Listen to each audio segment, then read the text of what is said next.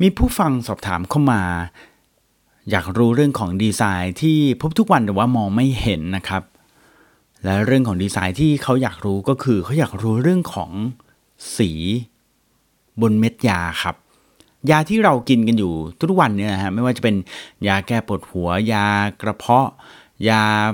ต่างๆ มากมายนะครับไม่ว่าจะเป็นแคปซูลหรือเป็นเม็ดกลมๆอะไรก็แล้วแต่เนี่ยคำถามก็คือว่า ใครเป็นคนกำหนดสีฮะแล้วสีพวกนี้มีความหมายอะไรอย่างไรบ้าง ไมันมีผลอะไรบ้างหรือเปล่า หรือมันพยายามบ่งบอกอะไรหรือเปล่า วันนี้ดีไซน์ยูนสีกับผมเก่งศิริพงศ์สิมราเกษมครับ อยากจะมาชวนทุกคนค้นหาคำตอบครับ กับคำถามที่ว่า ใครเป็นคนกำหนดสีของเม็ดยาครับ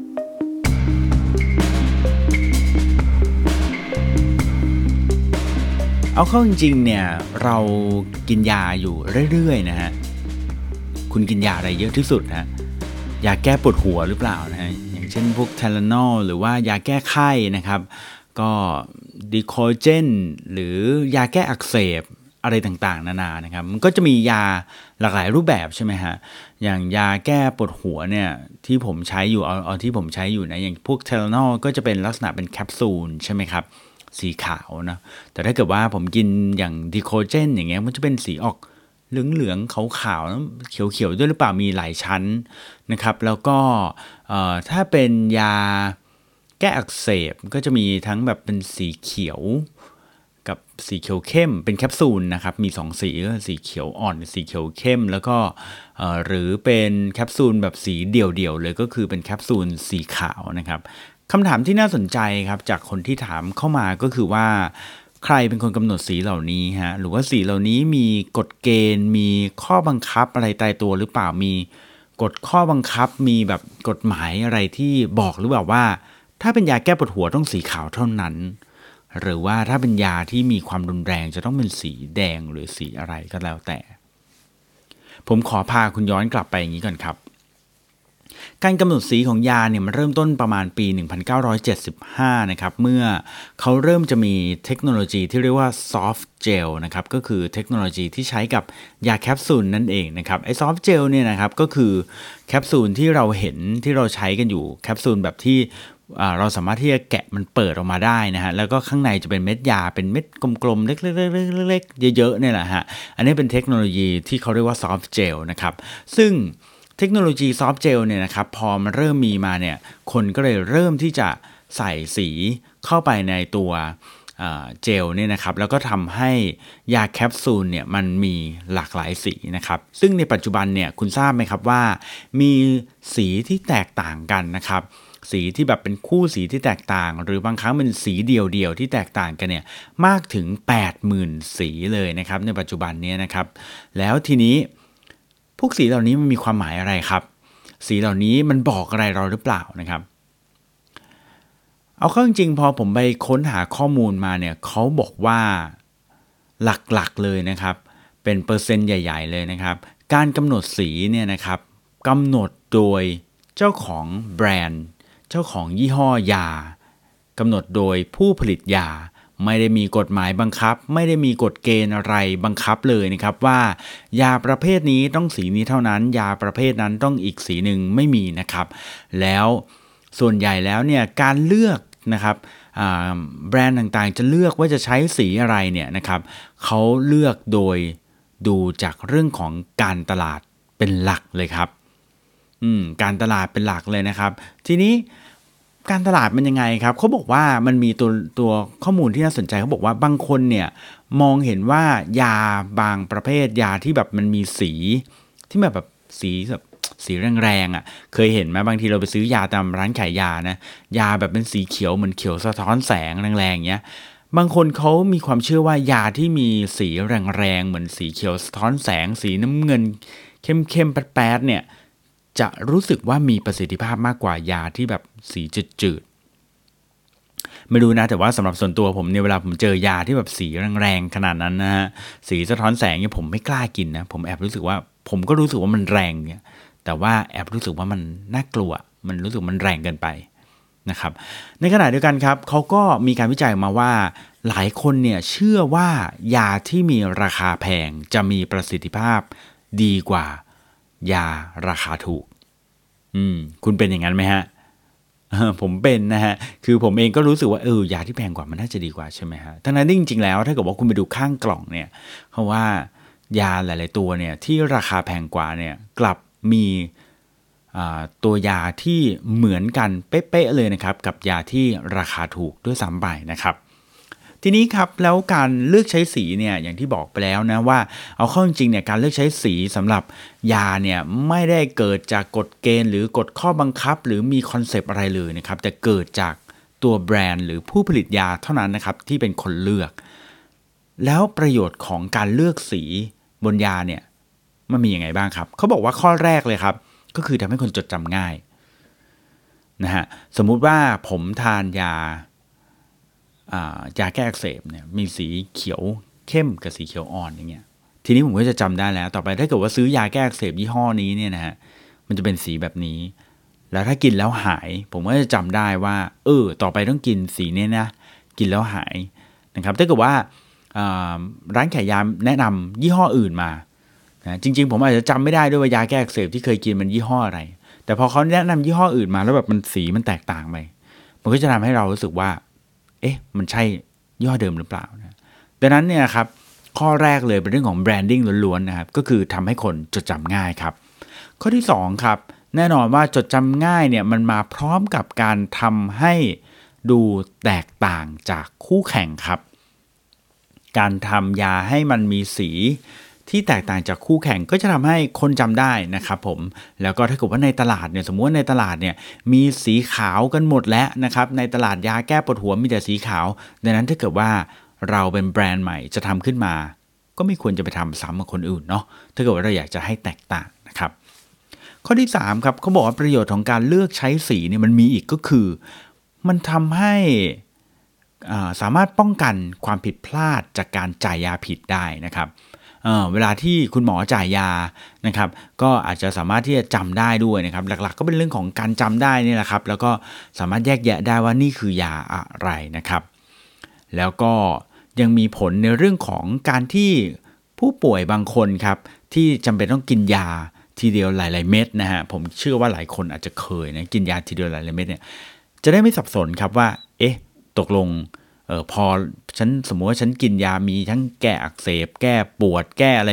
โยนมาเกิดทั้งหมดเนี่ยมันเป็นแคปซูลสีขาวหมดเลย พอมาวางไว้ในมือพร้อมกันหมดเนี่ย เราอาจจะงงนะว่า เอ๊ะในนี้มันมียาแก้ปวดไปหรือยังหรือว่ายังไม่มีนะฮะเราก็จะงง ดังนั้น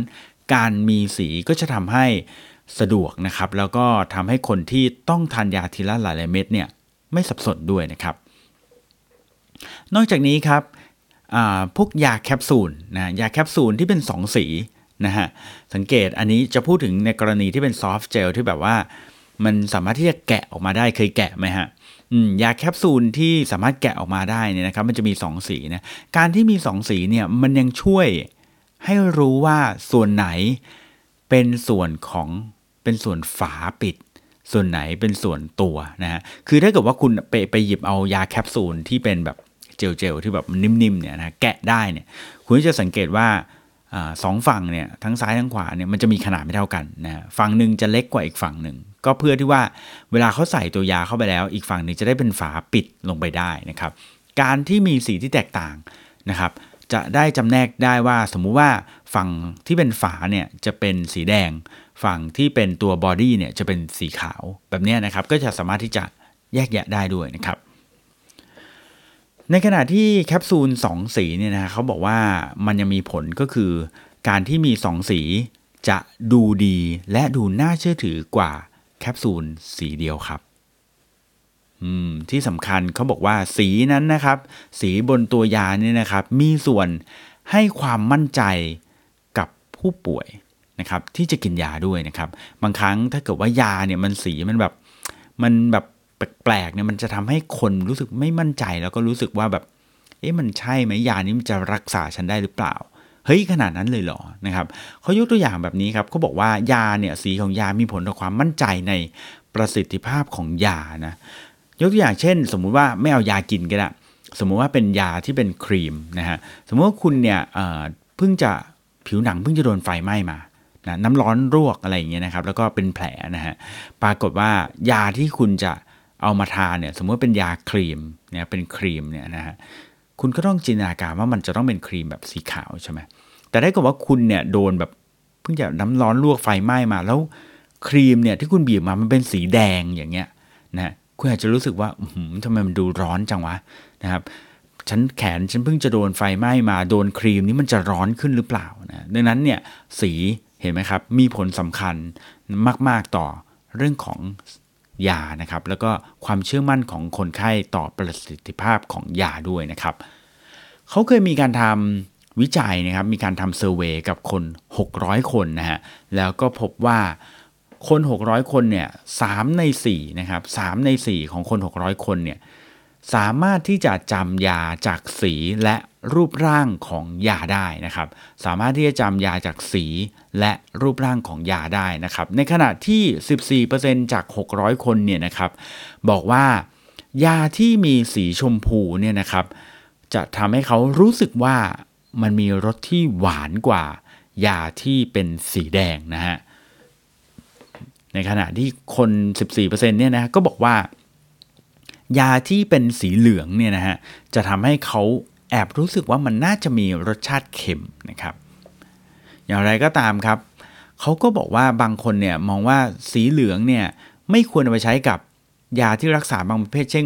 ยาที่แบบเกี่ยวกับพวกแผลพวกอะไรอย่างนี้นะครับ เพราะเขาบอกว่าสีเหลืองทำให้คนเนี่ยรู้สึกถึงแบบพวกเป็นหนองเป็นอะไรอย่างเงี้ยเป็นสีของหนองอะไรเงี้ยดังนั้น ถ้าเอาไปใช้กับการกินเพื่อรักษาแผลผุพองแผลอะไรเงี้ยเขาจะรู้สึกไม่ค่อยมั่นใจด้วยนะครับ 11%ครับบอกว่า ถ้ายาเป็นสีขาว หรือสีน้ำเงิน เขาจะรู้สึกว่ามันน่าจะขมแน่ ๆ เลยครับ ในขณะที่ 10%นะครับ บอกว่าถ้ายาเป็นสีส้ม เขาจะรู้สึกว่ายานี้มันน่าจะเปรี้ยว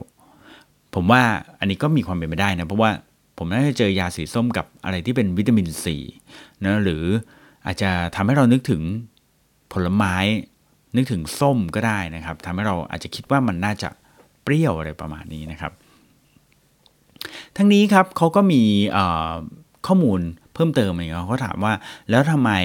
ยาบางตัวครับถึงต้องใส่ในแคปซูลด้วย บางตัวถึงไม่เห็นต้องใส่เป็นแคปซูลเลยก็อัดมันออกมาเป็นเม็ดนะเหมือนยาแก้ปวดหัวอย่างเงี้ยนะครับ คือไม่ต้องเป็นแคปซูลหรือว่าเป็นอะไรอย่างงี้ก็ได้นะครับเขาบอกว่ายาที่ เป็นแคปซูลเนี่ยคือยาที่จำเป็นที่ต้องเอาตัวให้รอดจากจากกรดในกระเพาะอาหารนะครับ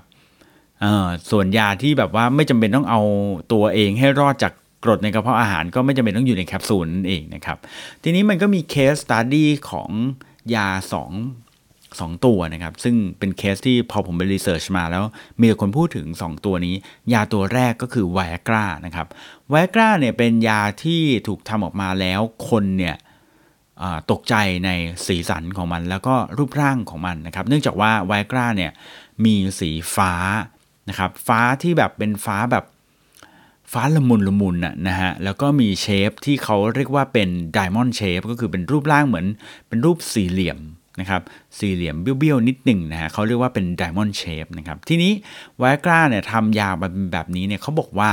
ด้วยความที่มันเป็นสีฟ้าแบบฟ้าหม่นหม่นฟ้าอุ่นๆเนี่ยนะครับมันทำให้คนที่จะกินเนี่ยรู้สึกใจเย็น